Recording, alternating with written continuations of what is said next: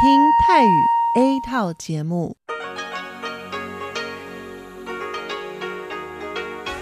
ที่นี่ สถานีวิทยุเรดิโอไต้หวันอินเตอร์เนชันแนล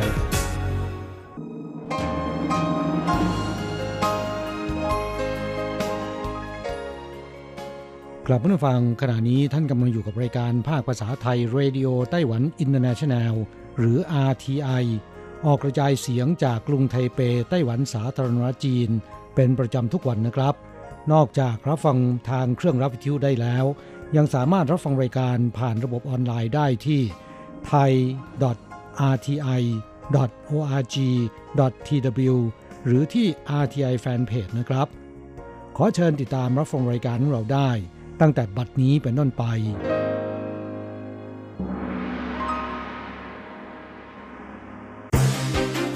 ลำดับแรก ขอเชิญติดตามรับฟัง ข่าวประจำวัน สวัสดีครับคุณผู้ฟังที่รักและเคารพทุกท่านครับ วันนี้ตรงกับวันพระหัสบดีที่ 16 มกราคมปีพุทธศักราช 2563 นะครับสำหรับข่าวประจำวันจาก RTI ในวันนี้ก็มีผมกฤษณัยสายประพาสเป็นผู้รายงานครับ เรามาเริ่มต้นกันที่ข่าวคราวเกี่ยวกับผู้นำไต้หวันสาธารณจีน ได้สัมภาษณ์พิเศษสถานีวิทยุแห่งชาติของสหราชอาณาจักรหรืออังกฤษนะครับ ซึ่งก็คือสถานีวิทยุ BBC นั่นเองครับ โดยท่านผู้นำไต้หวันคือประธานาธิบดีชาอิงหวนนะครับ ก็ได้ให้สัมภาษณ์ BBC เนี่ยนะครับเป็นครั้งแรกหลังจากการเลือกตั้งที่ผ่านมาแล้วก็ย้ำว่า เราเป็นประเทศอธิปไตยอยู่แล้ว มีชื่อว่า ต้หวันสาธารณจีน หรือ Republic of China วงเล็บไต้หวัน และย้ำในตอนท้ายของการสัมภาษณ์นะครับว่า ไม่อาจปฏิเสธความเป็นไปได้ที่จะเกิดสงครามระหว่างช่องแคบไต้หวันได้ทุกขณะ และหากจีนลุกรานไต้หวันก็จะต้องจ่ายค่าตอบแทนอย่างมหาศาลทีเดียวครับ ครับในระหว่างการสัมภาษณ์นะครับประธานาธิบดีไช่นั้นได้กล่าว เมื่อถูกถามว่าในหลักการแล้วท่านสนับสนุนให้ไต้หวัน ประกาศเป็นเอกราชหรือไม่นะครับ โดยระบุว่า เราไม่จำเป็นต้องประกาศเอกราช เพราะเราเป็นประเทศอธิปไตยที่มีเอกราชอยู่แล้ว เราเรียกชื่อประเทศว่าไต้หวันสาธารณจีน ซึ่งท่านก็ได้ให้สัมภาษณ์ในภาคภาษาอังกฤษนะครับ โดยบอกว่า we are an independent country already and we call ourselves the Republic of China วงเล็บไต้หวันนะครับ เรามีรัฐบาลของตนเอง และมีกองทัพรวมทั้งมีการเลือกตั้งด้วย โดยผู้นำไต้หวันนั้นได้ย้ำเสียงอย่างหนักแน่น เมื่อกล่าวถึงคำว่า ใช่ เราเป็นประเทศอธิปไตย และคำว่า ไต้หวันสาธารณจีนนะครับท่านนี้ประธานาธิบดีไต้หวันบอกว่าก่อนหลังและก็ในวันเลือกตั้งนั้นประธานาธิบดีใช่ ได้แสดงเจตจำนงที่ไต้หวันยินดีเปิดการเจรจากับจีน และกระชับความสัมพันธ์ระหว่างกัน พร้อมที่จะนั่งลงมาเจรจากัน ส่วนการสัมภาษณ์คราวนี้ก็เป็นเพียงการส่งสัญญาณให้จีน ได้ทราบถึงความต้องการของชาวไต้หวันเท่านั้นครับ ทางด้านนายเกิงสว่างนะครับโฆษกกระทรวงต่างประเทศจีนนั้นก็ได้ระบุในการถแถลงข่าวประจำสัปดาห์ย้ำในเรื่องเดิมๆนะครับว่า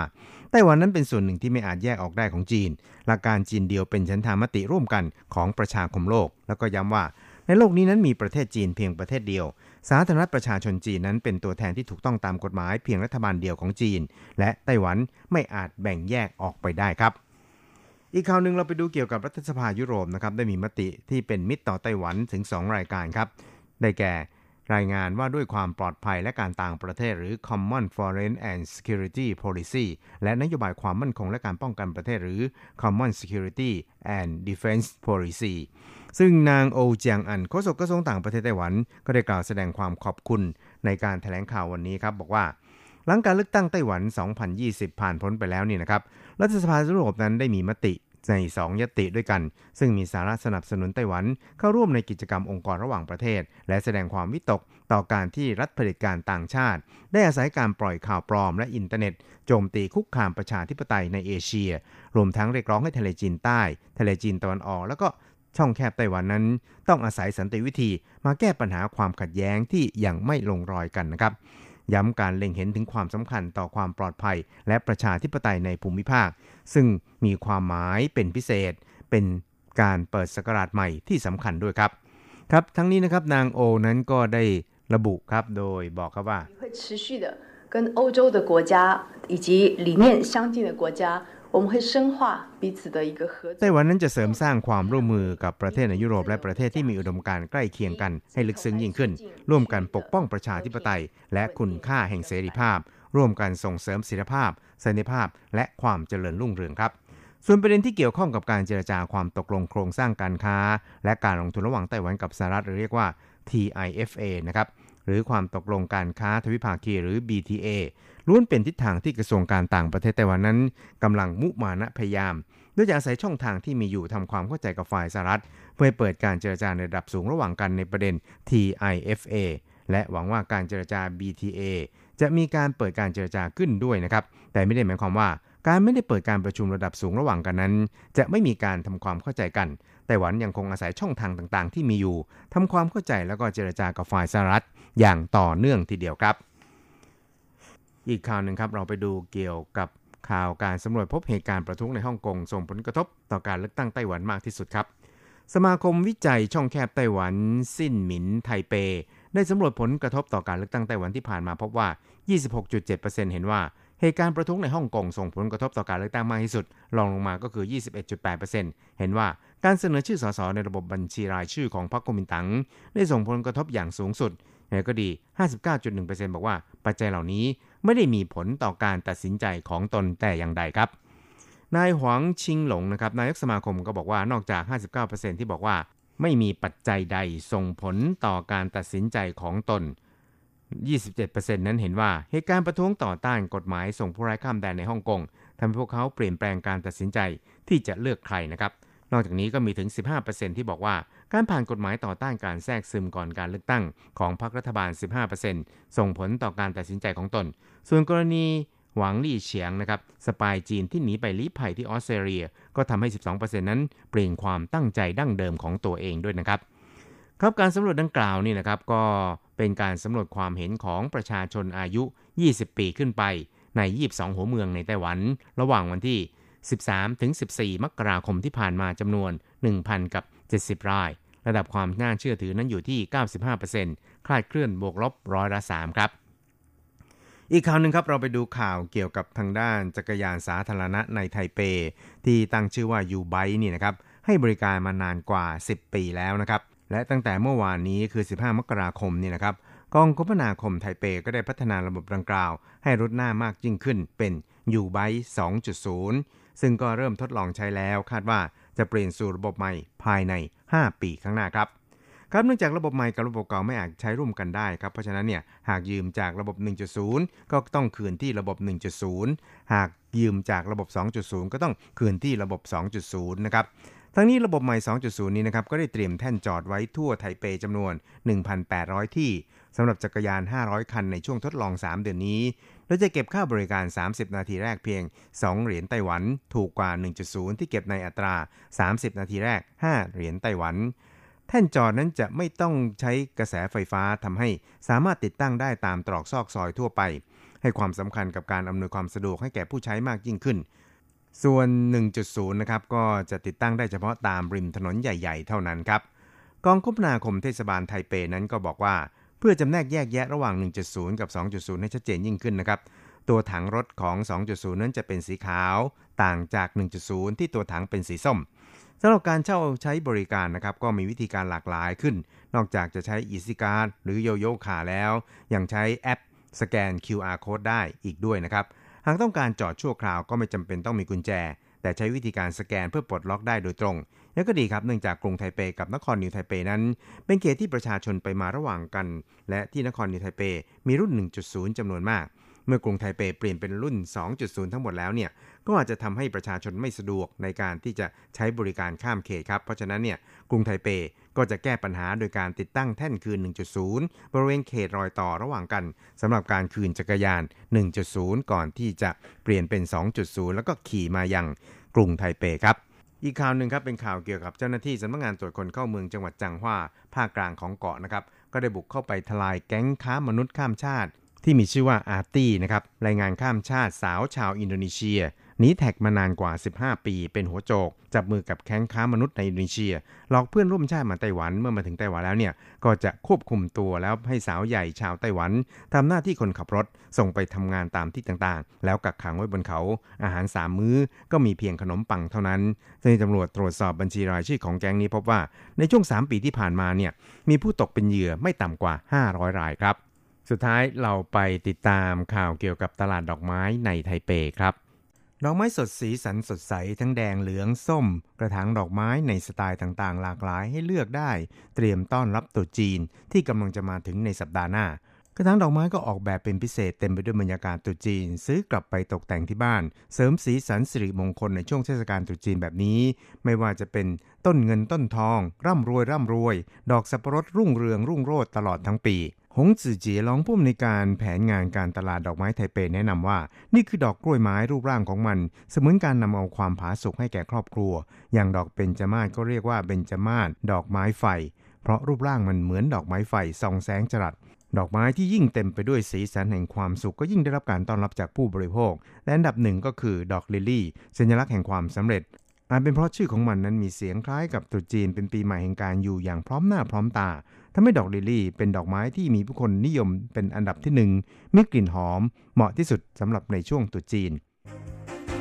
ต่อไปขอเชิญฟังข่าวต่างประเทศและข่าวจากเมืองไทยค่ะ สวัสดีค่ะ คุณผู้ฟังที่เคารพ ช่วงของข่าวต่างประเทศและข่าวในเมืองไทยรายงาน โดยดิฉันการจยากริชยาคมค่ะ ข่าวต่างประเทศสำหรับวันนี้นั้นเริ่มจากข่าว ผู้เชี่ยวชาญเตือน ภูเขาไฟตาอัลของฟิลิปปินส์อาจระเบิดรุนแรงได้ทุกเมื่อ ภูเขาไฟตาอัล ซึ่งตั้งอยู่ใกล้กับกรุงมะนิลา เมืองหลวงของฟิลิปปินส์ยังคงพ่นเถ้าถ่านและกลุ่มควันหนาทึบ หลังจากปะทุขึ้นตั้งแต่วันอาทิตย์ที่ 12 มกราคมที่ผ่านมา ส่งผลให้ต้องอพยพประชาชนหลายพันคนในบริเวณใกล้เคียง องค์การสหประชาชาติระบุว่าจนถึงขณะนี้มีประชาชนกว่า 38,000 คน พักพิงอยู่ตามที่พักฉุกเฉินกว่า 200 แห่ง ด้านผู้เชี่ยวชาญเตือนว่าภูเขาไฟตาเอา อาจเกิดระเบิดอย่างรุนแรงได้ทุกเมื่อ และอาจก่อให้เกิดคลื่นสึนามิในบริเวณทะเลสาบรอบภูเขาไฟตาเอา ซึ่งเป็นภูเขาไฟที่คุกรุ่นมากที่สุดเป็นอันดับสองในบรรดาภูเขาไฟของฟิลิปปินส์ข่าวต่อไป กระทรวงสาธารณาสุขญี่ปุ่นยืนยัน พบผู้ป่วยโคโรนาไวรัสตัวใหม่รายแรกในประเทศ เมื่อวันที่ 16 มกราคม กระทรวงสาธารณาสุขของญี่ปุ่นเปิดเผยว่า ตรวจโรคพบว่าชายคนหนึ่งอายุประมาณ 50 ปี อาศัยอยู่ในจังหวัดคานางาวะตอนใต้ของกรุงโตเกียว ได้เดินทางกลับประเทศญี่ปุ่นเมื่อวันที่ 6 มกราคมโดยก่อนหน้านั้นเดินทางไปยังเมืองอู่ฮั่นตอนกลางของจีนแผ่นดินใหญ่ ซึ่งมีการแพร่ระบาดของโคโรนาไวรัสตัวใหม่ และชายคนนี้มีผลบวกต่อเชื้อโคโรนาไวรัสตัวใหม่จากจีนแผ่นดินใหญ่ นับเป็นผู้ป่วยจากโคโรนาไวรัสตัวใหม่รายแรกในญี่ปุ่นชายคนดังกล่าวได้เข้ารับการรักษาในโรงพยาบาลเมื่อวันศุกร์ที่ผ่านมา และออกจากโรงพยาบาลเมื่อวันพุธหลังหายจากโรคแล้ว ส่วนที่เมืองอู่ฮั่นของจีนแผ่นดินใหญ่ มีผู้ติดเชื้อไวรัสดังกล่าวเป็นจำนวนหลายสิบคน หลักฐานเบื้องต้นชี้ว่าการระบาดมีต้นต่อจากตลาดอาหารทะเลแห่งหนึ่ง แต่ชายญี่ปุ่นรายนี้ระบุว่าเขาไม่ได้เดินทางไปยังตลาดดังกล่าว ต่อไปขอเชิญคุณผู้ฟังรับฟังข่าวในเมืองไทยค่ะ ไทยกระชับความร่วมมือด้านพลังงานกับจีนแผ่นดินใหญ่ นายภูนพัฒน์ลีสมบัติภัยบูรณ์ผู้อำนวยการกองการต่างประเทศ สำนักงงานปลัดกระทรวงพลังงานเปิดเผยว่า การประชุมความร่วมมือด้านพลังงานไทยและจีนก่อนหน้านี้ มีการหารือถึงกรอบความร่วมมือซื้อขายไฟฟ้าระหว่างกัน 3,000 เมกะวัตต์ ซึ่งสิ้นสุดระยะเวลาไปตั้งแต่ปี 2561 และยังไม่มีการซื้อขายไฟฟ้าระหว่างกัน ทางจีนแผ่นดินใหญ่มีความเข้าใจว่าไทยคงไม่สามารถรับซื้อได้ เนื่องจากไทยยังมีปริมาณสำรองไฟฟ้าระดับสูงกว่าร้อยละ 30อย่างไรก็ตามที่ประชุมได้หารือถึงความร่วมมือทางด้านเทคนิคในเรื่องของพลังงานทดแทน นิวเคลียร์ และก๊าซธรรมชาติเหลวหรือ LNG ซึ่งจีนแผ่นดินใหญ่มีความต้องการใช้ LNG และไทยก็มีความพร้อมด้านโครงสร้างพื้นฐาน ที่จะรองรับการจัดหาและนำเข้า LNG และยังมีเป้าหมายที่จะยกระดับสู่การเป็นศูนย์กลางการซื้อขาย LNG ในภูมิภาคอาเซียน หรือ LNG Hub จึงมองถึงโอกาสที่จะพัฒนาความร่วมมือระหว่างกัน รวมถึงการแลกเปลี่ยนด้านเทคโนโลยีรถไฟฟ้าและยานยนต์ไฟฟ้าหรือ EV ซึ่งจีนแผ่นดินใหญ่มีความก้าวหน้าทั้งระบบตัวรถ สถานีอัดประจุไฟฟ้า และแบตเตอรี่ ซึ่งจะสามารถช่วยสนับสนุนให้ไทย สามารถเปลี่ยนผ่านไปสู่ยานยนต์สมัยใหม่ได้เร็วขึ้น ต่อไปเป็นอัตราแลกเปลี่ยนประจำวันพฤหัสบดีที่ 16 มกราคม พุทธศักราช 2563 อ้างอิงจากธนาคารกรุงเทพสาขาไทเป โอนเงิน 10,000 บาท ใช้เงินเหรียญไต้หวัน 1110 เหรียญ แลกซื้อเงินสด 10,000 บาท ใช้เงินเหรียญไต้หวัน 1460 เหรียญ1ดอลลาร์สหรัฐใช้เงินเหรียญไต้หวัน 30.20 เหรียญแลกซื้อค่ะ คุณผู้ฟังคะนั่นเป็นช่วงของข่าวต่างประเทศและข่าวในเมืองไทย รายงานโดยดิฉันการจยากริชยาคมค่ะ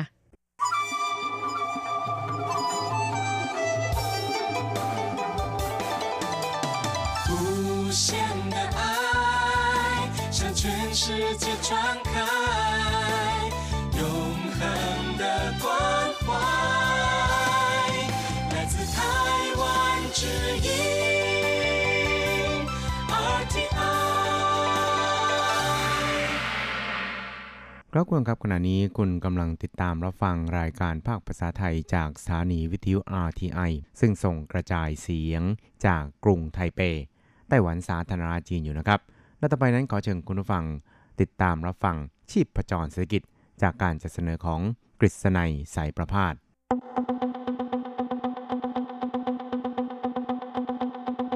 กิจก้าวไกลประชาสุขสันต์จับชีพประจรเศรษฐกิจสู่บันไดแห่งความผาสุก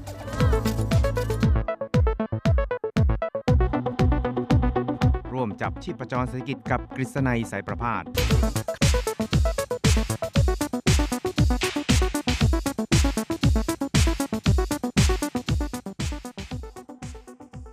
สวัสดีครับคุณผู้ฟังที่รักและเคารพทุกท่านครับ ผมกฤษณัยสารพาดก็กลับมาพบกับคุณผู้ฟังอีกครั้งหนึ่งนะครับ ในช่วงเวลาของชีพประจรเศรษฐกิจนะครับ ซึ่งก็จะพบกับคุณผู้ฟังเป็นประจำทุกสัปดาห์นะครับ ในค่ำวันพฤหัสแล้วก็เช้าวันศุกร์สามครั้งด้วยกันนะครับ ก็จะนำเอาเรื่องราวความเคลื่อนไหวทางด้านเศรษฐกิจในไต้หวันมาเล่าสู่กันฟังนะครับ ครับคุณผู้ชมครับในช่วงสัปดาห์ที่ผ่านมานะครับข่าวคราวเกี่ยวกับสถานการณ์โลกที่ถูกจับตามองกันเป็นพิเศษนั้นก็เห็นจะได้แก่สถานการณ์ความตึงเครียดระหว่างความสัมพันธ์ของสหรัฐกับประเทศอิหร่านนะครับซึ่งก็เป็นผลสืบเนื่องมาจากการที่ประธานาธิบดีโดนัลด์ทรัมป์แห่งสหรัฐนะครับได้สั่งสังหารนายทหารคนสำคัญนะครับแล้วก็ถือว่าเป็นผู้นำอันดับสองของประเทศอิหร่าน ที่เดินทางไปยัง สนามบินแบกแดดในอิรักจนเสียชีวิตนะครับ ซึ่งเหตุดังกล่าวก็ทำให้อิหร่านนั้นเกิดความไม่พอใจแล้วก็เครียดแค้นเป็นอย่างยิ่งนะครับ มีการยิงขีปนาวุธเนี่ยถล่มฐานทัพของสหรัฐในประเทศอิรักด้วยนะครับแต่ก็ตามเนี่ยนะครับสถานการณ์ในช่วงแรกนั้นก็ปรากฏว่าประธานาธิบดีโดนัลด์ทรัมป์นั้น ก็ได้ชะลอความตึงเครียดลงนะครับ โดยการบอกว่าตอนนี้เนี่ยสหรัฐก็จะยังไม่ตอบโต้ ทางการทหารต่ออิหร่านนะครับ เนื่องจากเห็นว่าอิหร่านนั้นอาจจะยังไม่ได้มีปฏิบัติการทางทหารที่จริงจังต่อสหรัฐสักเท่าไหร่นักนะครับ แต่อย่างไรก็ตามเนี่ยหลายฝ่ายนั้นต่างก็วิตกกังวลนะครับว่า ความตึงเครียดระหว่างสหรัฐกับอิหร่านนั้น อาจจะลุกลามขยายตัว กลายเป็นสงครามในตะวันออกกลางอีกคำรบหนึ่งนะครับแต่อย่างไรก็ตามเนี่ยก็คิดว่าสถานการณ์นั้นน่าจะ จำกัดวงอยู่เฉพาะแค่อิหร่านกับสหรัฐเท่านั้น เพราะว่าพันธมิตรของสหรัฐนั้น ก็ดูเหมือนว่าจะวางตัวเฉยนะครับแล้วก็วางตัวเป็นกลาง ซึ่งอาจจะมีความเป็นไปได้นะครับว่าพันธมิตรของสหรัฐเองนั้นก็ไม่เห็นด้วยกับวิธีการของสหรัฐที่ไปลอบสังหาร ผู้นำอันดับสองของอิหร่านในคราวนี้นะครับและประเด็นปัญหาที่สำคัญนะครับก็คือปัญหาราคาน้ำมันดิบในตลาดโลกด้วยเพราะว่าตอนออกกลางนั้นถือเป็น แหล่งสนองน้ำมันดิบของโลกที่สำคัญทีเดียวครับ หากเกิดวิกฤตการณ์ขึ้นในตะวันออกกลางเนี่ยก็จะส่งผลให้ราคาน้ำมันดิบในตลาดโลกนั้นพุ่งสูงขึ้นครับ แล้วก็ส่งผลต่อการสนองน้ำมันในตลาดโลกด้วยเช่นเดียวกันนะครับสำหรับในส่วนของไต้หวันเองนั้นก็ได้เตรียมมาตรการรองรับเอาไว้แล้วนะครับ นั่นก็คือมีการเตรียมน้ำมันสำรองเอาไว้ใช้ได้อย่างน้อยประมาณ 60 วันนะครับ แล้วก็ ยังมีแผนการในการกระจายการซื้อจากแหล่งต่างๆนะครับ ไม่ว่าจากในแอฟริกา หรือว่าจากสหรัฐก็ตามนะครับ เพื่อไม่ให้มีความเสี่ยงต่อการขาดแคลนน้ำมันในประเทศนะครับ ซึ่งก็แน่นอนนะครับว่าการขาดแคลนน้ำมัน หรือว่าราคาน้ำมันดิบในตลาดโลกเนี่ยมันย่อมจะส่งผลกระทบต่อราคาสินค้าในไต้หวันด้วยนะครับแล้วก็ตามนี่นะครับทางเอ่อ กรมบัญชีกลางสภาบริหารของไต้หวันสาธารณจีนเองนั้น ก็ได้ระบุชัดเลยทีเดียวนะครับว่า ไม่น่าที่จะส่งผลกระทบต่อราคาสินค้าในไต้หวันเนี่ยในช่วงระยะเวลาสั้นๆ ที่เกิดขึ้นนี่นะครับ เพราะว่าตอนนี้เนี่ยในส่วนของไต้หวันเองนั้นก็มีการสำรองน้ำมันเอาไว้ค่อนข้างมากครับก็คือสามารถสำรองน้ำมันไว้ได้ถึงประมาณ 60 วันทีเดียวครับครับแล้วก็จากสถิติเนี่ยก็พบว่าหลังจากที่มีการ ปะทะกันระหว่างสหรัฐกับอิหร่านแล้วเนี่ยปรากฏว่าราคาน้ำมันดิบของโอเปกนี่นะครับก็ขยับตัวสูงขึ้นจาก 66 ดอลลาร์สหรัฐต่อบาร์เรลเป็น 72 ดอลลาร์สหรัฐต่อบาร์เรลครับ แต่ว่าก็ได้หล่นลงมาอยู่ที่ 69.5 ดอลลาร์สหรัฐต่อบาร์เรลนะครับ ซึ่งก็อาจจะกล่าวได้ว่าเป็นผลมาจากการชะลอความวิกฤตระหว่างทั้งสองฝ่ายนะครับ และอีกอย่างหนึ่งนั้นก็อาจจะสืบเนื่องมาจากการที่ ทั้งสองฝ่ายนั้นมีการระงับยับยั้งชั่งใจพอสมควรครับ เพราะว่าแต่ละฝ่ายนั้นก็เข้าใจเต็มที่นะครับว่าสงครามนั้นย่อมจะก่อให้เกิดความเสียหายแก่ทั้งสองฝ่ายครับ แล้วก็สำหรับในส่วนของสำนักบัญชีกลางสภาบริหารไต้หวันสาธารณจีนนั้น ก็ได้มีการประเมินในเรื่องนี้นะครับว่าจะส่งผลกระทบต่อราคาสินค้าในไต้หวันหรือไม่นะครับ ทั้งนี้นี่นะครับคุณชิวสูฉุนนะครับในฐานะ ผู้เชี่ยวชาญของสำนักบัญชีกลาง สภาบริหารไต้หวันสาธารณจีนนั้น ก็ได้แสดงความคิดเห็นเกี่ยวกับเรื่องนี้ครับว่า 去年的一月也算是低档嘛。哦，对啊，那所以那个涨幅势必应该还是会 ครับเธอก็บอกว่าเนื่องจากเดือนมกราคมของปีที่แล้วเนี่ยราคาน้ำมันดิบในตลาดโลกนั้นอยู่ในระดับที่ค่อนข้างต่ำเพราะฉะนั้นเนี่ยก็เลยทำให้ราคาน้ำมันดิบในช่วงเดือนมกราคมเนี่ยก็สูงขึ้นเล็กน้อยนะครับ แล้วก็อีกอย่างหนึ่งนั้น มันจะส่งผลกระทบต่อราคาสินค้า อุปโภคบริโภคในไต้หวันหรือไม่เนี่ยก็คิดว่าไม่น่าจะต้องวิตกกังวลจนเกินไปนะครับ เพราะว่าตอนนี้เนี่ยก็ยังไม่มีอะไรที่น่าวิตกกังวลมากนักนะครับครับคุณชิวสูฉุนนั้นก็บอกอีกครับอกว่า จากสถิติล่าสุดเกี่ยวกับราคาสินค้าในไต้หวันล่าสุดนี่นะครับคือเดือนธันวาคมปีที่แล้วนี่นะครับราคาน้ำมันดิบนี่นะครับก็ปรับตัวสูงขึ้น ร้อยละ 2.43 ครับ ส่วนเดือนมกราคมนี้นะครับก็คิดว่าน่าจะปรับตัวสูงขึ้นด้วยแต่ก็ตามนี่นะครับราคาน้ำมันดิบนี่นะครับถ้าหากว่ามีการปรับตัวสูงขึ้นทุก 10%เนี่ยมันก็จะส่งผลกระทบต่อ CPI หรือว่า ดัชนีราคาสินค้าผู้บริโภคเนี่ยนะครับประมาณ 0.27%นะครับเพราะฉะนั้นเนี่ยในปัจจุบันเนี่ยจึงไม่นับว่ามีผลกระทบที่ค่อนข้างชัดเจนแต่อย่างใดครับ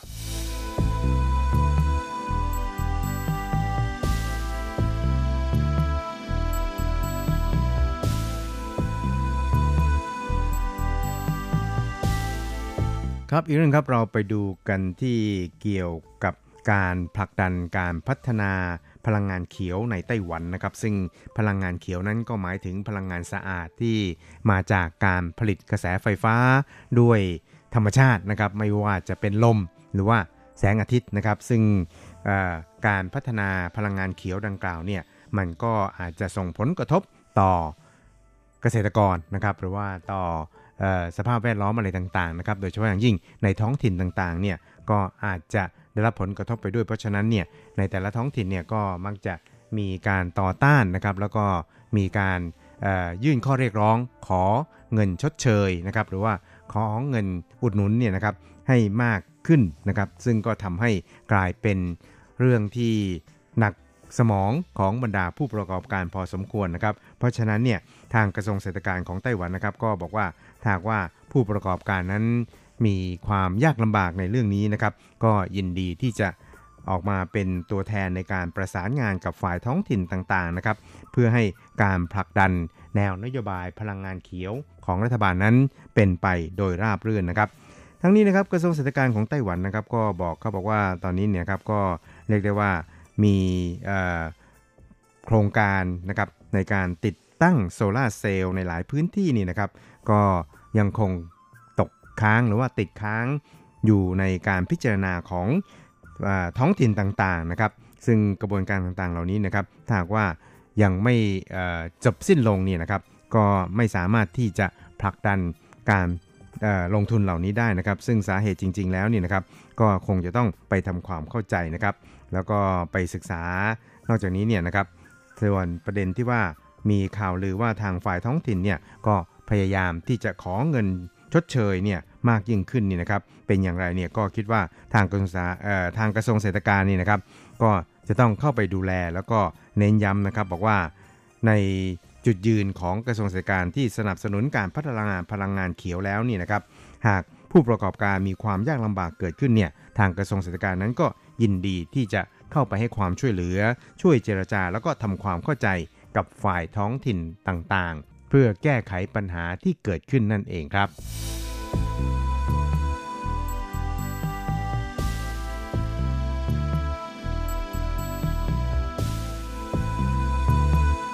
ครับอีกเรื่องครับเราไปดูเกี่ยวกับการประมูล 5G นะครับ 5G ก็คือ 5 generation นะครับ ซึ่งหมายถึงระบบการสื่อสารในรุ่นที่ 5 นะครับ เพราะว่าตอนนี้เนี่ยก็อยู่ในรูปของ 4G แล้ว หากมีการพัฒนาไปสู่ 5G แล้วนี่นะครับ การติดต่อสื่อสารโทรคมนาคมต่างๆ เนี่ยก็จะเป็นไปอย่างรวดเร็ว แล้วก็มีความหลากหลายมากยิ่งขึ้นนะครับ แล้วก็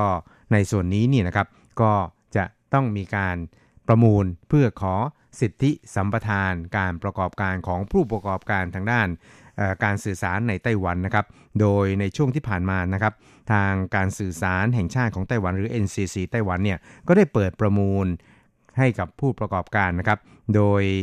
ในช่วงนี้นะครับก็มีการเสนอราคากันมาถึง 210หนเลยทีเดียวนะครับ ซึ่งตอนนี้เนี่ยนะครับก็ปรากฏว่าออยอดประมูลเนี่ยนะครับพุ่งไปเป็น 1 1 1 1,800 ล้านเหรียญไต้หวันแล้วนะครับ ซึ่งการประมูลนี้นี่ยครับก็เป็นการประมูลที่สำคัญเนี่ยนะครับในส่วนของคลื่นความถี่ 3.5 กิโลเฮิรตซ์นะครับ และถ้าหากว่า นำเอาคลื่นดังกล่าวเนี่ยมาเฉลี่ยเป็นราคาแล้วนะครับทุก 10 เมกะเฮิร์เนี่ยจะมีราคาเกินกว่า 4,100 ล้านเหรียญไต้หวันนะครับ ก็เรียกได้ว่ากลายเป็นราคาที่สูงที่สุดของโลกก็ว่าได้ครับ แต่ย่างก็ตามนี่นะครับการประมูลเหล่านี้นะครับก็ยังคงเป็นไปอย่างดุเดือดเผ็ดมันนะครับ เพราะว่าผู้ประกอบการแต่ละรายนั้นต่างก็หมายมั่นปั้นมือว่าจะ ได้สัมปทานของ 5G เพื่อมาอประกอบธุรกิจของตัวเองครับ ทั้งนี้นะครับทาง NCC ไต้หวันนั้นก็ได้รับประกันอย่างหนักแน่นเลยทีเดียวนะครับว่าเมื่อ 5G เนี่ยออกสู่ตลาดแล้วเนี่ยรับรองได้ว่าจะไม่ยอมให้ผู้ประกอบการนั้นตั้งราคาในลักษณะที่ผู้บริโภคเนี่ยไม่อาจบริโภคได้หรือว่าไม่อาจรับได้ หมายความว่าจะไม่ให้ตั้งในราคาที่สูงจนเกินไปครับ ครับทั้งนี้นี่นะครับคุณ เซียวฉีหงนะครับในฐานะประธานคณะกรรมการการสื่อสารแห่งชาติ หรือ NCC ไต้หวันนั้นก็ได้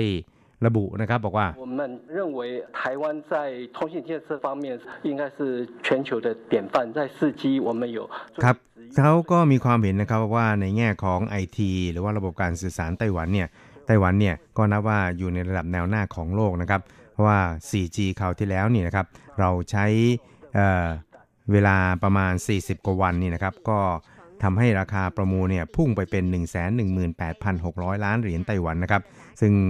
ตอนนี้เนี่ยนะครับก็เพิ่งผ่านพ้นไปประมาณ 200 กว่าเที่ยวนะครับ หรือว่า 200 กว่าหนเท่านั้นเอง คือใช้เวลา 21 วันเนี่ยก็ปรากฏว่ามียอดเม็ดเงินประมูลเข้ามาเป็นแสนล้านแล้ว ซึ่งผู้ประกอบการเองนะครับก็มีความเห็นว่า ถ้าว่า หัวใจไม่แรงหรือว่าไม่แข็งแรงพอนี่นะครับ ก็จะทำให้หัวใจเนี่ยเต้นแรงเป็นพิเศษเลยทีเดียว แต่ว่าก็ไม่ยอมที่จะหลีกทางให้กับผู้ประกอบการคนอื่น แต่ละฝ่ายต่างก็หมายมั่นปั้นมือที่จะชนะการประมูลในคราวนี้นะครับครับการประมูล 5G ในคราวนี้นะครับทาง NCC นั้นก็นำเอาคลื่นความถี่ 3.5 กิโลเฮิรตซ์เนี่ยนะครับออกมาประมูลก่อนเป็นอันดับแรก แล้วก็ปรากฏว่า ได้รับการตอบรับจากผู้ประกอบการเป็นอย่างดีครับ ทั้งนี้ทาง NCC ไต้หวันนั้นก็ย้ำอย่างหนักแน่นนะครับว่า จะไม่ยอมให้ผู้ประกอบการนั้นตั้งราคาบริการที่สูงจนเกินไปนะครับ เพราะฉะนั้นก็รับรองได้ว่าผู้บริโภคเนี่ยจะต้องมีความสามารถพอเพียงที่จะเข้ามาใช้บริการใน 5G ได้อย่างทั่วถึงครับ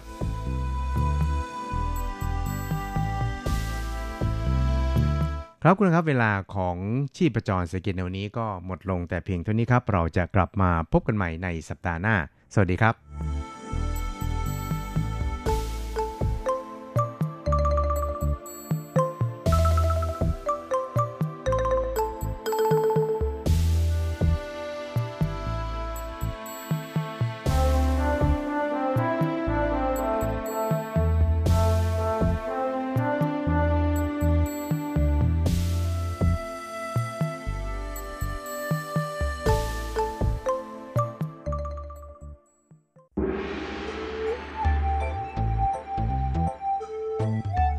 ถึงโลกจะหมุนไว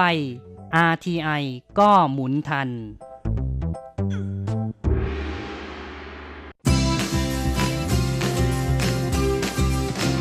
ข่าวเด็ดกีฬามัน รู้ลึกฉับไว ไม่ว่าที่ไหนในโลกกว้างกับทีระยางและเจาะลึกกีฬาโลก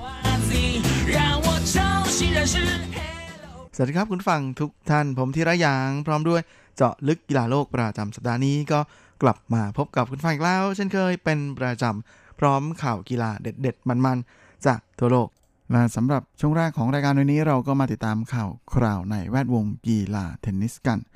กับการแข่งขันเทนนิสหญิงดับมันยูเททัวร์รายการ Miss Brain International ซึ่งชิงเงินรางวัลรวม 1.4 ล้านเหรียญสหรัฐ หรือตกประมาณ 42 ล้านบาท เที่ยงขันกันที่นครบริสเบนของประเทศออสเตรเลีย ซึ่งในทัวร์นาเมนต์นี้สาวเซี่ยซูเวยสาวไต้หวันนะก็ไปสร้างชื่ออีกแล้วนะฮะ โดยในการแข่งขันประเภทหญิงคู่รอบชิงชนะเลิศนั้น เซี่ยซูเวยเธอจับคู่กับคู่ซีสาวเช็กอย่างบาร์โบราสไตรโควานะฮะร่วมลงแข่งเพื่อชิงตำแหน่งแชมป์กับสองสาวที่เป็นการจับคู่ระหว่าง แอชลีย์บาร์ตี้สาวออสเตรเลียนะฮะที่ปัจจุบันเป็นมืออันดับหนึ่งของโลกในประเภทเดี่ยว เธอจับคู่กับกีกี้เบอร์เทนส์สาวฮอลแลนด์ ซึ่งในทัวร์นาเมนต์นี้เซี่ยซูเวยกับสไตรโควานั้นได้ลงแข่งใน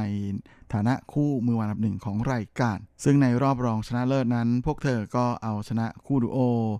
จากจีนและยูเครนนั่นก็คือหยางเจาเซียนนะฮะกับ ลุดมิล่าคิชนอกไปแบบดุเดือดทีเดียวนะฮะสองเซตรวดด้วยสกอร์ 7 ต่อ 6 ไทเบรก 7 ต่อ 3 และ 6 ต่อ 3 ในขณะที่คู่แข่งของพวกเธอนะก็คือแอชลีย์บาร์ตี้ก็เป็นมืออันดับหนึ่งของโลกคนปัจจุบัน ในขณะที่กิกกี้เบอร์เทนนั้นก็เป็นมืออันดับ 9 ของโลกด้วยนะในประเภทเดียว ก็ถือเป็นคู่แข่งที่โหดเอาการทีเดียวลาเพียงแค่ช่วงเริ่มต้นเซตแรกนั้นคู่ของไต้หวันและเช็กก็ ตกอยู่ในความกดดันโดยทันที โดยแม้ว่าเซซูเวยและสไตรโควาจะมีโอกาสได้เบรกพอยต์ก่อนในเกมที่5นะแต่ว่าคู่แข่งก็สามารถเอาตัวรอดไปได้ถึง 2 ครั้ง ก่อนที่เกมที่ 6 พวกเธอจะเสียเกมเสิร์ฟไปทำให้คู่แข่งขึ้นนำที่ 4 ต่อ2นะฮะแล้วก็เสียเซตแรกไปนะสำหรับคู่ดูไต้หวันด้วยสกอร์ 3 ต่อ 6 มาในเซตที่ 2 ก็เป็นการแข่งขันอันดูเดือดอีกแล้วนะ เพราะว่าผลัดกันเบรกเกมเสิร์ฟกันจ้าละวันเลยทีเดียว โดยเชสวยและไซโควานั้นได้โอกาสออกนำก่อนในเกมที่ 6 นะฮะ ที่ 4 ต่อ 2 แต่ว่าคู่ดูโอออสเตรเลีย เนเธอร์แลนด์นั้นก็ยังคงกัดฟันไล่มา สุดท้ายก็มาตามตีเสมอได้สำเร็จที่ 5 ต่อ 5 และ 6 ต่อ6นะต้องมาลุ้นกันในช่วงท้ายเบรก ซึ่งเป็นคู่ของเชสวยที่ต้องเป็นฝ่ายไล่ห่างเลยนะฮะโดยโดนนำห่างถึง 1 ต่อ 4 ก่อนที่จะไล่กลับมา จนเหลือเพียงแค่ 7 ต่อ6นะฮะแล้วก็ในช่วงท้ายขึ้นนำห่างนะฮะแล้วก็แซงกลับมา จนสามารถปิดเซตที่ 2 ไปได้ในช่วงท้ายเบรกด้วยสกอร์ 9 ต่อ 7 เสมอกัน 1 ต่อ 1 เซตต้องตัดสินกัน ในเซตที่ 3 ด้วยระบบซุปเปอร์ไทเบรกนะฮะซึ่งเซสวยและไตรคว่าก็อาศัยจังหวะที่มือกำลังขึ้นนะฮะไล่ตีบุกทำคะแนนจนทำคะแนนนำห่างถึง 6 ต่อ 1 ในช่วงเริ่มต้นซุปเปอร์ไทเบรกนะฮะในเซตสุดท้ายก่อนที่ทางฝั่งของออสเตรเลียและ เนเธอร์แลนด์นะฮะที่เป็นสองสาว ก็ไล่กลับมาจนเสมอกันได้ที่ 7 ต่อ7นะฮะโอ้โหเป็นอะไรที่ลุ้นกันหนักทีเดียว ก็เหมือนเหมือนกับว่าเซซวยและไซโคว่าจะรักษาความได้เปรียบไว้ไม่ได้แล้วนะ แต่ว่าช่วงปลายเกมก็กลับมาเล่นได้อย่างแน่นอนมากขึ้นนะฮะพร้อมกับทำแต้มหนีห่างลาปิดเซตพร้อมกับปิดแมตช์ได้สำเร็จที่ 10 ต่อ 8 ก็เป็นอันว่าเซซวยและสไตรโควาสามารถเอาชนะแอชลีย์บาร์ตี้และกิคีเบอร์เทนส์ไป 2 ต่อ 1 เซตคว้าแชมป์แรกของปีมาครอง ซึ่งก็ถือเป็นการสตาร์ทฤดูกาลแข่งขันปีใหม่ได้ค่อนข้างสวยทีเดียวนะเพราะว่าถัดจากนี้อีก 2 สัปดาห์ก็จะถึงช่วงของ แกรนด์สแลมแรกของปีอย่างออสเตรเลียนโอเพนล้วก็เป็นอะไรที่แม่ทำให้สองสาวนั้น ก็คงจะรู้สึกอุ่นใจเลยนะครับว่าแม่มีโทรฟี่อยู่ในมือแล้วและเชื่อว่าคงจะลงแข่งที่ออสเตรเลียได้อย่างมั่นใจมากขึ้น โดยนอกจากในประเภทหญิงคู่แล้วซิสวยเธอก็ลงแข่งในประเภทหญิงเดี่ยวด้วยนะฮะโดยปีนี้สาวเจ้าที่อายุ 34 ปีแล้วเนี่ย ปัจจุบันมืออันดับอันดับโลกของเธอนะอยู่ที่อันดับ 33 แต่เส้นทางในประเภทหญิงคู่ของเซสวยนั้นไม่ค่อยจะดีสักเท่าไหร่นะเพราะว่าเธอตกรอบแรกเลย หลังจากที่ต้องพ่ายแพ้ต่อสาวเอสโตเนียนะนั่นก็คือแอนเนตคอนทาเวียสที่ปัจจุบันเป็นอันดับ 26 ของโลกนะฮะไป 2 เซตรวดด้วยสกอร์ 0 ต่อ 4 แล้วก็ 1 ต่อ6นะโดยใช้เวลาในการแข่งขัน 1 ชั่วโมงกับอีก 10 นาที ซึ่งดูท่าแล้วในส่วนของประเภทเดียวนั้นเชสวยก็ เป็นไรที่แม่น่าจะหนักใจทีเดียว เพราะว่าอีก 2 สัปดาห์ก็จะถึงออสเตรเลียนโอเพนนะซึ่งในปีที่แล้วผลงานของเธอดีมากนะถ้าในครั้งนี้เธอไม่ทำไม่ได้เหมือนเดิมเนี่ยคะแนนสะสมจะหายไปเยอะนะก็เชื่อว่าอันดับโลกคงจะร่วงลงไม่น้อยเลยทีเดียวนะก็เลยเป็นอะไรที่ค่อนข้างจะน่ากดดันทีเดียวนะสำหรับเซสวยในการลงแข่งออสเตรเลียนโอเพนในปีนี้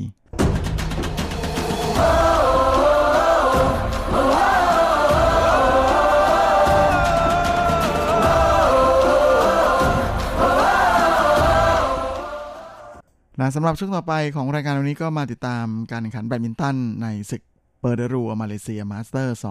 2020 ซึ่งเป็นทัวร์นาเมนต์ในระดับ HSBC BWF World Tour Super 500ชิงรางวัลรวม 4 แสนเหรียญสหรัฐ หรือประมาณ 12 ล้านบาทที่แข่งขันกันที่กรุงกัวลาลัมเปอร์ของประเทศมาเลเซีย โดยในประเภทหญิงเดี่ยวรอบชิงชนะเลิศนั้น ก็เป็นการพบกันระหว่างมือหนึ่งและมือสองของโลกคนปัจจุบันฮะนั่นก็คือเฉินหวีเฟยซึ่งเป็นมือหนึ่งของโลกนะแต่เป็นมือสองของรายการสาวจีน ที่จะต้องลงสนามพบกับสาวไต้หวันไต้จืออิง มือสองของโลกนะแต่เป็นมือหนึ่งของรายการ โดยคู่นี้เคยเจอกันมาแล้วทั้งหมด 16 ครั้งนะฮะ เมื่อปี 2009 นั้นก็เจอกัน 5 ครั้งเข้าไปแล้ว โดย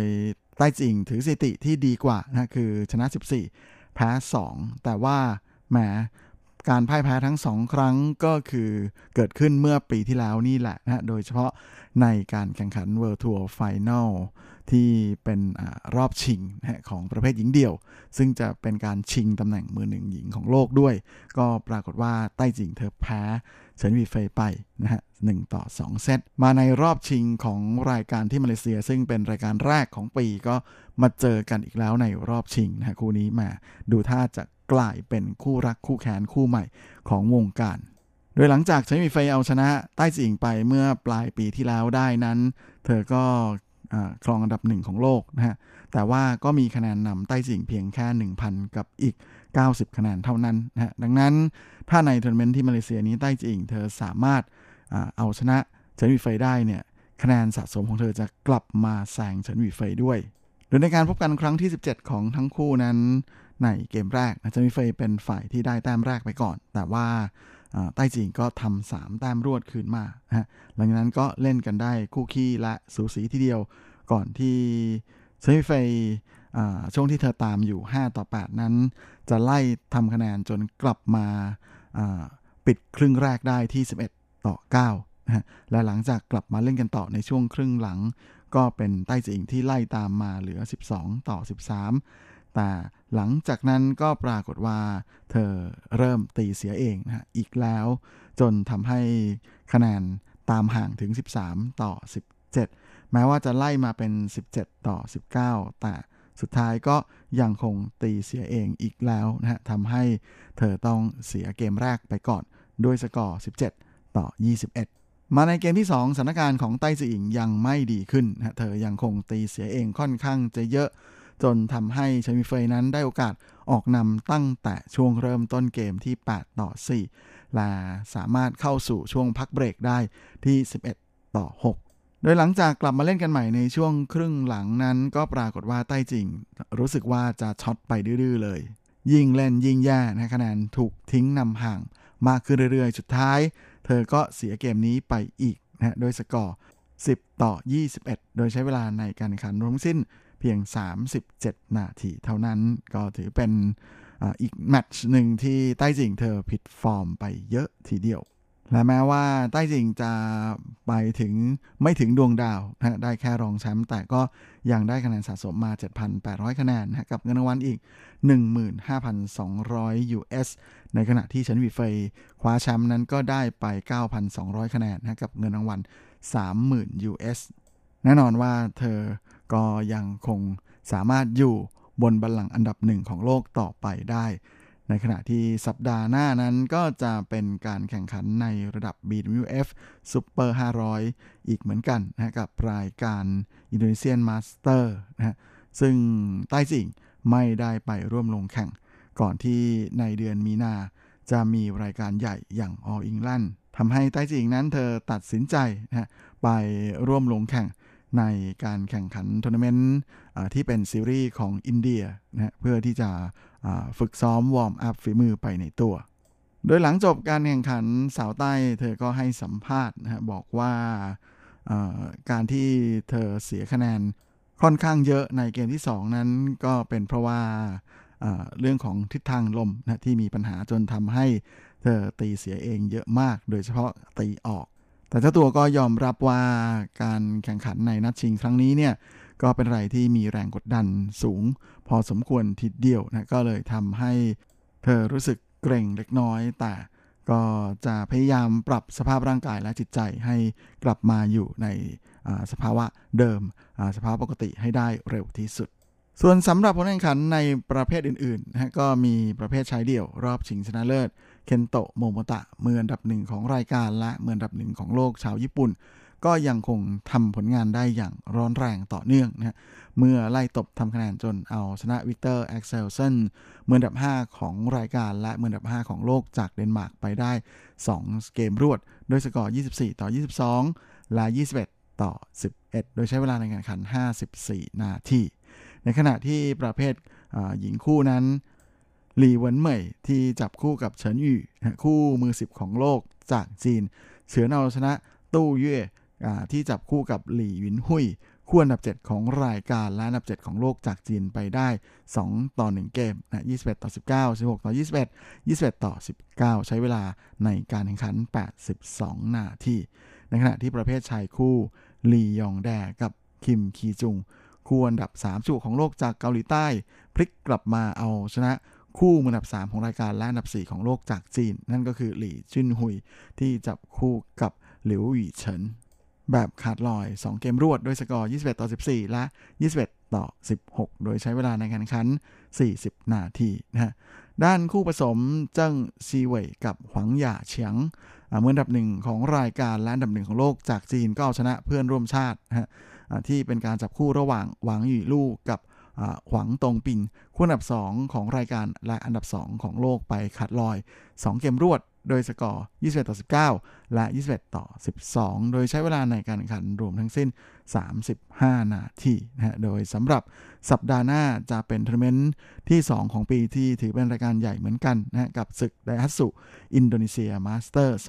2020 ซึ่งเป็นทัวร์นาเมนต์ในระดับ BWF World Tour Super 500 ลาจะชิงรางวัลรวม 4 0 0แสนเหรียญสหรัฐ หรือประมาณ 12 ล้านบาท โดยจะแข่งขันกันที่กรุงจาการ์ตาของประเทศอินโดนีเซียนะแม่แฟนแบดมินตันทั้งหลายนั้น ก็อย่าลืมคอยติดตามเชียร์ให้กำลังใจนักกีฬาทั้งจากไทยและไต้หวันที่จะไปร่วมลงแข่งกันอย่างคับคั่งหลายคนเลยทีเดียว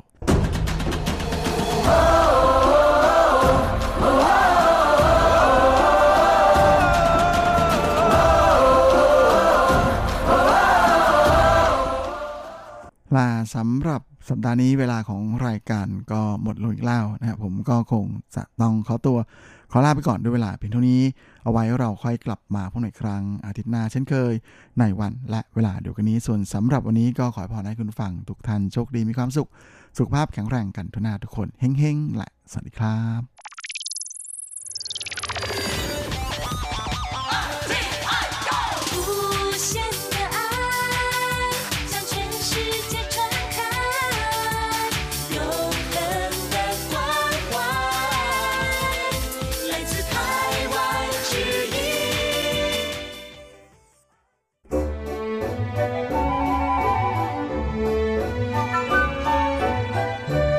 ว่าคุณจะชอบทาน คุณจะชอบทำหรือคุณจะชอบชิม หมุนมาฟังที่นี่ เรามีความอร่อย พร้อมเสิร์ฟให้คุณทุกสัปดาห์กับรายการเลาะรั้วครัวไต้หวันดำเนินรายการโดยดีเจยุ้ยมณพรชัยวุฒิ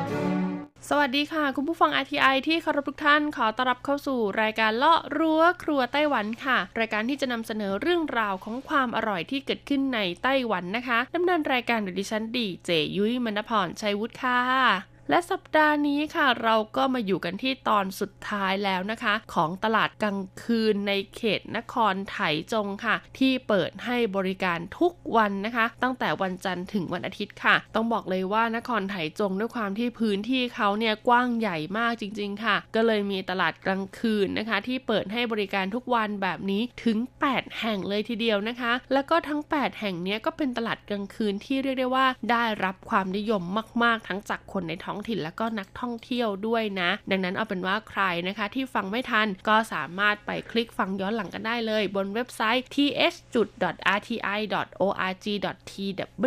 นะคะ แล้วก็ search หารายการเลาะ รั้วครัวไต้หวันได้เลยละค่ะ และสัปดาห์นี้ค่ะ เรามาปิดท้ายกันอีก 2 ตลาดนะคะ ซึ่งเป็น night market หรือว่า 夜市 ที่เรียกได้ว่าไม่มีใครไม่รู้จักค่ะ แล้วก็มีคนเนี่ยรีวิวของอร่อยเยอะมากๆเลยทีเดียวนะคะ ดังนั้นเนี่ยยุ้ยก็เลยทำการประมวลผลค่ะ แล้วก็คัดเอานะคะ รีวิวร้านเด็ดๆนะ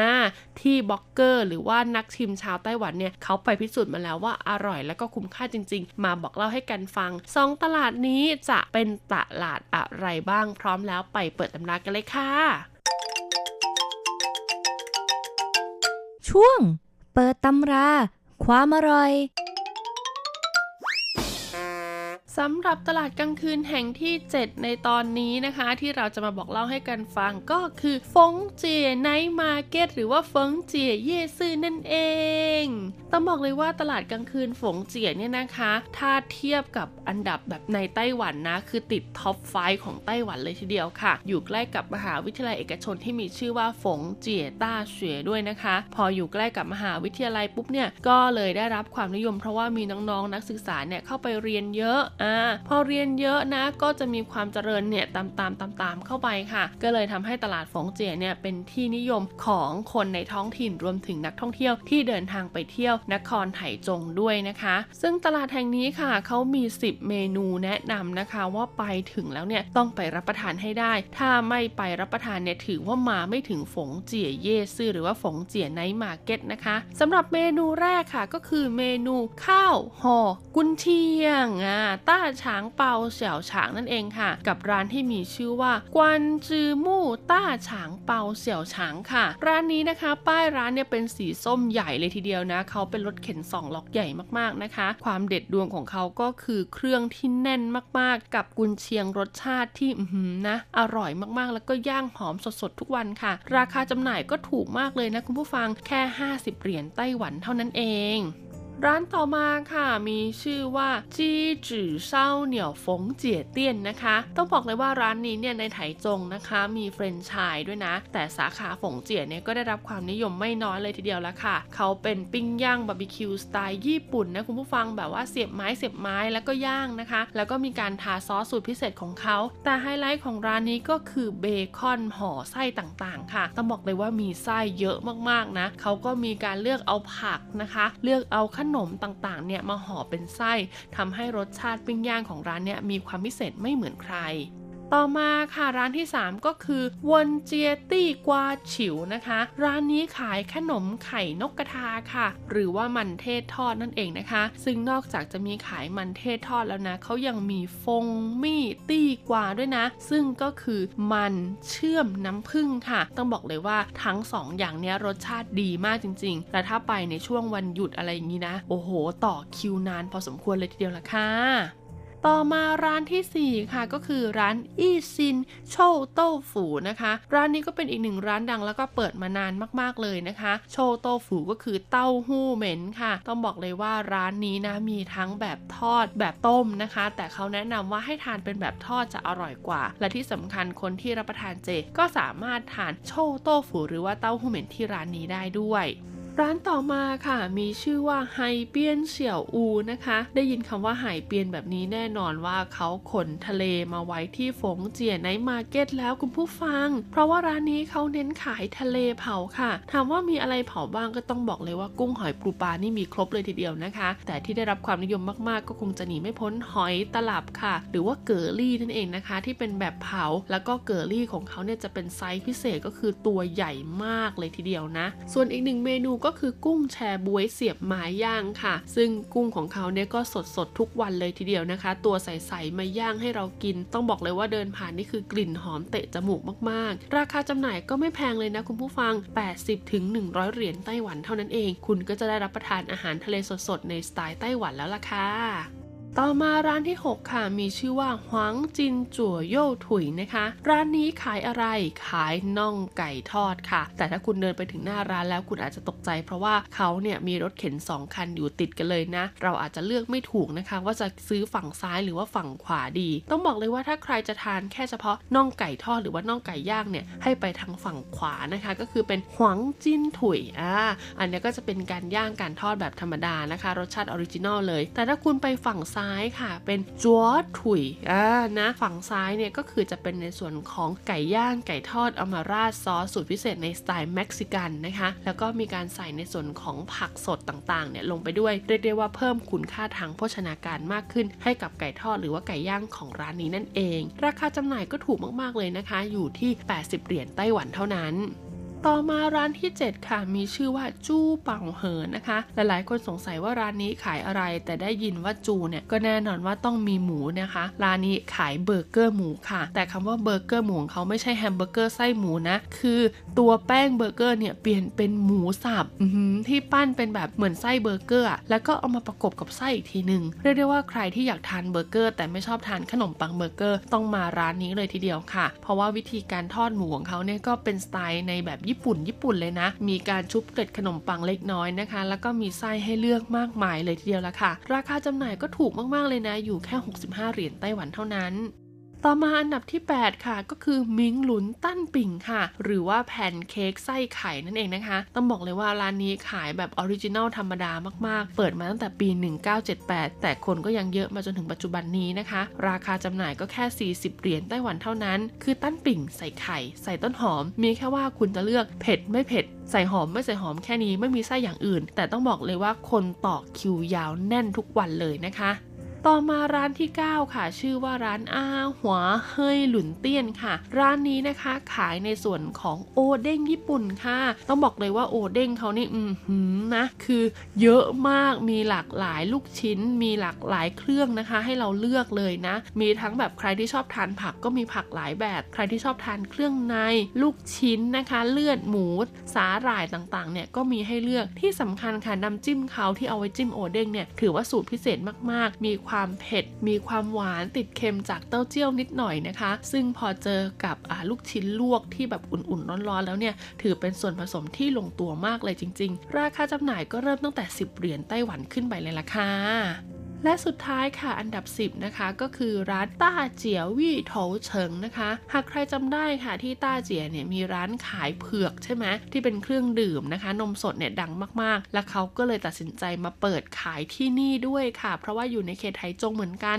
ซึ่งร้านนี้นะคะต้องบอกเลยว่าไม่ได้ย่อยไม่ได้แพ้ร้านสาขา original ที่ต้าเจียเลยนะ เพราะว่าเครื่องเขาก็แน่น ๆ ค่ะ เผือกเขาเนี่ยก็หวานกลมกล่อม แล้วก็ขอใช้คำว่าละเอียดละเมียดละไมมากจริงๆเลยทีเดียว ใครที่ชอบทานเผือกเป็นขนมหวานนะคะ พลาดไม่ได้เลยทีเดียวค่ะ เพราะว่าราคาจำหน่ายเนี่ยถ้วยละ 40 เหรียญไต้หวันเท่านั้นเอง ถัดจากตลาดกลางคืนฟงเจียค่ะ เราก็มาต่อกันที่ตลาดกลางคืน อี้จงเจียหรือว่าไถจงอี้จงเจียนั่นเองนะคะ ซึ่งอยู่ในย่านการค้าอี้จงสังเชียนค่ะกลางเมืองไถจงเลยทีเดียวนะ คุณผู้ฟัง ต้องบอกเลยว่าตลาดกลางคืนแห่งนี้ค่ะ ของอร่อยเยอะมากจริงๆนะ และที่สำคัญหากใครเคยดื่มน้ำนะคะเฮ้ยถังเจินจูเชียนหน่ายอ่ายี่ห้อ Tiger Sugar ต้องบอกเลยว่าจุดกำเนิดของเขาก็มาจากที่นี่แหละค่ะ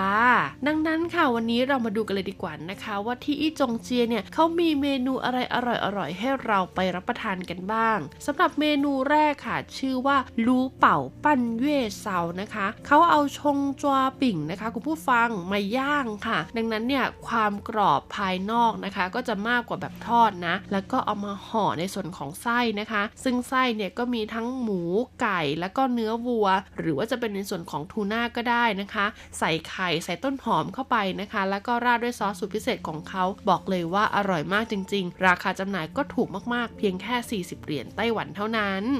ต่อมาร้านที่ 2 ค่ะ คือหวางอิ่งจื้อเมียนนะคะ ร้านนี้เดิมทีเขาทำเส้นบะหมี่จำหน่ายค่ะ จากนั้นนะคะ พอทำเส้นบะหมี่เองก็เลยเอาเส้นบะหมี่ที่จำหน่ายเนี่ยแหละค่ะมาทำเป็นอาหารเมนูต่างๆ แล้วก็ขายนะคะ ซึ่งต้องบอกเลยว่าเมนูของเขาที่ขึ้นชื่อมากๆ ก็คือจะเป็นฮงโยเฉาโซหรือว่าจะเป็นหมาล่ากันเมียนก็ได้นะฮงโยเฉาโซเนี่ยคือจะเป็นในส่วนของเกี๊ยวนะคะ ที่มีน้ำคลุกคลิกคลุกคลิกซึ่งน้ำเนี่ยก็จะมีรสชาติเผ็ดๆเปรี้ยวๆนะแต่ถ้าเป็นหมาาล่ากันเมียนค่ะ ก็จะเป็นเส้นนะคะ มีผักมีหมูนะคะ แล้วก็มีพริกหมาล่าใส่ลงไปในน้ำซุปคลุกคลิกนิดหน่อยนะคะ อร่อยมากๆ แล้วก็ถ้าได้ทานคู่กับหลูเว่ยของร้านเขานะอือหือบอกเลยว่าเป็นอะไรที่ลงตัวมากจริง ๆ ค่ะ ราคาจำหน่ายก็เริ่มต้นแค่ 40 เหรียญไต้หวันเท่านั้น ต่อมาร้านที่ 3 ค่ะ ก็คืออี้จงเหาต้าจี้ผาย ร้านนี้แน่นอนค่ะว่าขายไก่ทอดนะคะ แล้วก็เป็นไก่ทอดที่ชิ้นใหญ่มากๆค่ะ เน้นเอาช่วงอกไก่เนี่ยมาขายเลยทีเดียวนะคะ หากใครเคยรับประทานไก่ทอดฮอสตาก็คงจะนึกภาพออกก็คือเหมือนกันเลยนะคะ ชิ้นใหญ่ขนาดนั้นเลย แต่ลักษณะของแป้งของเขาเนี่ยจะแตกต่างจากฮอสตานิดหน่อยนะคะ ราคาจำหน่ายอยู่ที่ 60 เหรียญไต้หวัน ต่อมาร้านทีสี่ 4 ค่ะก็คือตาปิ่งผูนะคะ ร้านนี้ขายโรตีอีกแล้วค่ะ แต่เป็นลักษณะสไตล์คล้ายๆ แป้งมัตตบะอ่าคือตัวแป้งเนี่ยของโรตีเนี่ยจะคล้ายๆ มัตตบะของบ้านเรานะคะ ก็มีการใส่ไส้หมูสับไส้นู่นไส้นี่นะคะ เขาบอกว่ามีไส้มากมายให้เราเลือกเลยนะข้าวโพดก็มีชีสก็มีทูน่าก็มีนะคะ รวมถึงนี่เลยนะมีไส้แกงกะหรี่ไส้เบคอนไส้กิมจิไส้ผัดกะเพราอย่างเงี้ยนะคือใครชอบไส้ไหนรสชาติไหนเปรี้ยวเค็มหวานก็ไปเลือกได้เลยนะคะ ใส่ลงไปในไส้แล้วก็ราดซอสสูตรพิเศษของเขาค่ะ ราคาจำหน่าย 60 เหรียญไต้หวันเท่านั้นต่อมาร้านที่ 5 ค่ะ ร้านนี้ยุ้ยแนะนำเลยนะคะ จะซื้อทานเองหรือซื้อเป็นของฝากก็ได้กับร้านสร้างเหอหยวนจีจวาต้งนะคะ เป็นร้านตีนไก่พะโล้แช่แข็งค่ะคุณผู้ฟัง ต้องบอกเลยว่าตีนไก่ของเขาเนี่ยไม่ได้พะโล้ธรรมดานะ ขอใช้คำว่าเอาไปตุ๋นเลยดีกว่าค่ะ เขาบอกว่าทั้งตีนไก่แล้วก็ ตัวหลูเว่ยนะคะหรือว่าพะโล้ของเขาทุกอย่างเนี่ยใช้เวลานานกว่า 10 ชั่วโมงเลยทีเดียวนะในการตุ๋นจนเปื่อย แล้วก็ไปแช่แข็งค่ะ ดังนั้นเวลารับประทานนะต้องบอกเลยว่าอืทานง่ายค่ะ แล้วก็มีความนุ่มอร่อย รสชาติกลมกล่อมมากๆ เพราะว่าน้ำซุปพะโล้เครื่องพะโล้เนี่ยคือซึมซับเข้าไปในตัวเนื้อตัวตีนไก่เลยทีเดียวนะคะ ราคาจำหน่ายก็เริ่มต้นที่กล่องละ 40 เหรียญไต้หวันเท่านั้น ต่อมาอันดับที่ 6 ค่ะก็คือร้านอี้จงฟงเหรินปิงนั่นเอง ร้านนี้ค่ะขายอะไรนะ ขายน้ำแข็งใส ใส่น้ำบวย แล้วก็ใส่ถั่วแดง แล้วก็ใส่ไอติมกะทิคืองงมาก แต่คือทานแล้วคืออร่อยมากได้ทั้งความสดชื่นนะคะ ของน้ำบวยนะ ซึ่งจะบอกว่าเป็นน้ำบวยก็ไม่เชิงนะ คือมันเป็นน้ำมะเฟือง รสชาติเนี่ยจะคล้ายๆ กับน้ำบวยบ้านเรานะคะ เพราะบ้านเราเนี่ยไม่มีน้ำมะเฟืองใช่ไหมแต่ที่เนี่ยเขาเป็นน้ำแข็งใสกับน้ำมะเฟืองคืออยู่ด้วยกันอยู่แล้ว แล้วก็ตักใส่ถ้วย แล้วก็โรยด้วยถั่วแดง แล้วก็โปะด้วยไอติมกะทิสองลูก